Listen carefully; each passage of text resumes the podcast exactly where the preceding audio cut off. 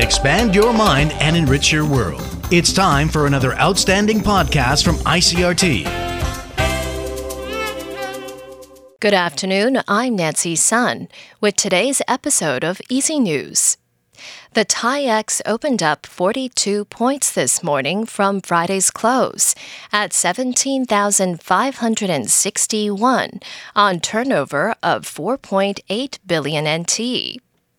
Shares in Taiwan moved higher Friday from a technical rebound after a slump in the previous session, but the upturn was limited amid lingering concerns over inflationary pressure in the United States markets.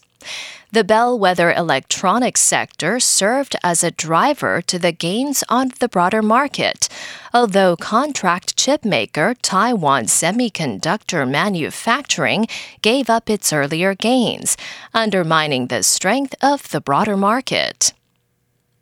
The ruling DPP's nominees for the mayoral elections in Taiwan's special municipalities in late 2022 will be picked by its chairperson according to a set of nomination rules passed at the party's National Congress on Sunday. Under the new rules for the 2022 elections, the DPP's candidates in the mayoral elections in Taipei, New Taipei, Taoyuan, Taichung, Tainan, and Kaohsiung will be selected by its chairperson, currently President Tsai Ing-wen, and approved by its Central Executive Committee. The DPP currently holds Taoyuan, Tainan, and Kaohsiung, with the mayors in the latter two cities in southern Taiwan, Huang Weizhe and Chen Chi-mai, respectively, expected to seek re-election.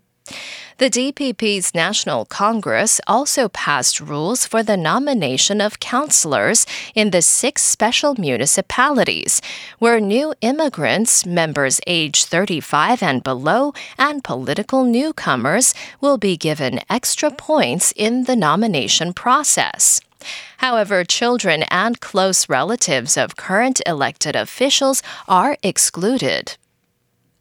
In international news, U.S. President Joe Biden and Chinese President Xi Jinping are preparing to hold a virtual summit in a bid to ease the growing tensions between the two world powers. Jagruti Dave reports from Washington. Joe Biden has spoken over the phone with Xi Jinping, but this will be their first virtual meeting. Ahead of the highly anticipated event, US Secretary of State Antony Blinken had a call with his Chinese counterpart, Foreign Minister Wang Yi. According to a US State Department readout, Mr. Blinken expressed concern regarding China's continued military, diplomatic, and economic pressure against Taiwan. And that is just one of the contentious topics the two sides are at odds over. There could be some consensus reached on climate climate change following the US and China's surprise pledge to work together on cutting emissions at the COP26 summit in Glasgow. But both sides appear to have set low expectations for the leaders' meeting, sending the message that it's unlikely to yield any major outcomes. That was Jagruti Dave. Egypt's state run media reports that heavy rains and flooding in the country's south have left three people dead and more than 500 others hospitalized from scorpion stings. The downpour in the province of Aswan over the weekend forced local authorities to suspend school classes on Sunday. Strong storms brought rain, hail, and thunder, and it also forced scorpions from their hiding places into many houses across the province. At least 503 people were hospitalized after suffering scorpion stings, and all of them were discharged after they were given antivenom doses. And Israel has approved giving the COVID 19 vaccine to children between the ages of 5 and 11. In a statement, the health ministry says its director general has accepted a recommendation from expert advisors to inoculate children with the Pfizer BioNTech vaccine. It says a majority of advisors believe the benefits of the vaccine outweigh the risks. The ministry said it would announce a date for beginning the campaign in the coming days. The decision follows approval by U.S. health authorities earlier this month to okay the vaccine for the same age group.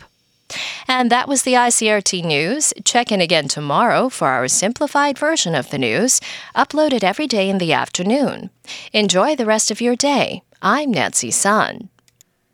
Hey there. I hope you've enjoyed today's episode. If you'd like to hear more from ICRT, you can check out our other podcasts. We've got Taiwan Talk, where we chat with a new guest every Monday, Taiwan This Week, a roundup of the news in Taiwan every Friday, and English in the News for useful English expressions explained in Chinese. For some lighter news in both English and Chinese, check out News Bites and News for Kids. And if you enjoy them, tell a friend. Thanks for listening.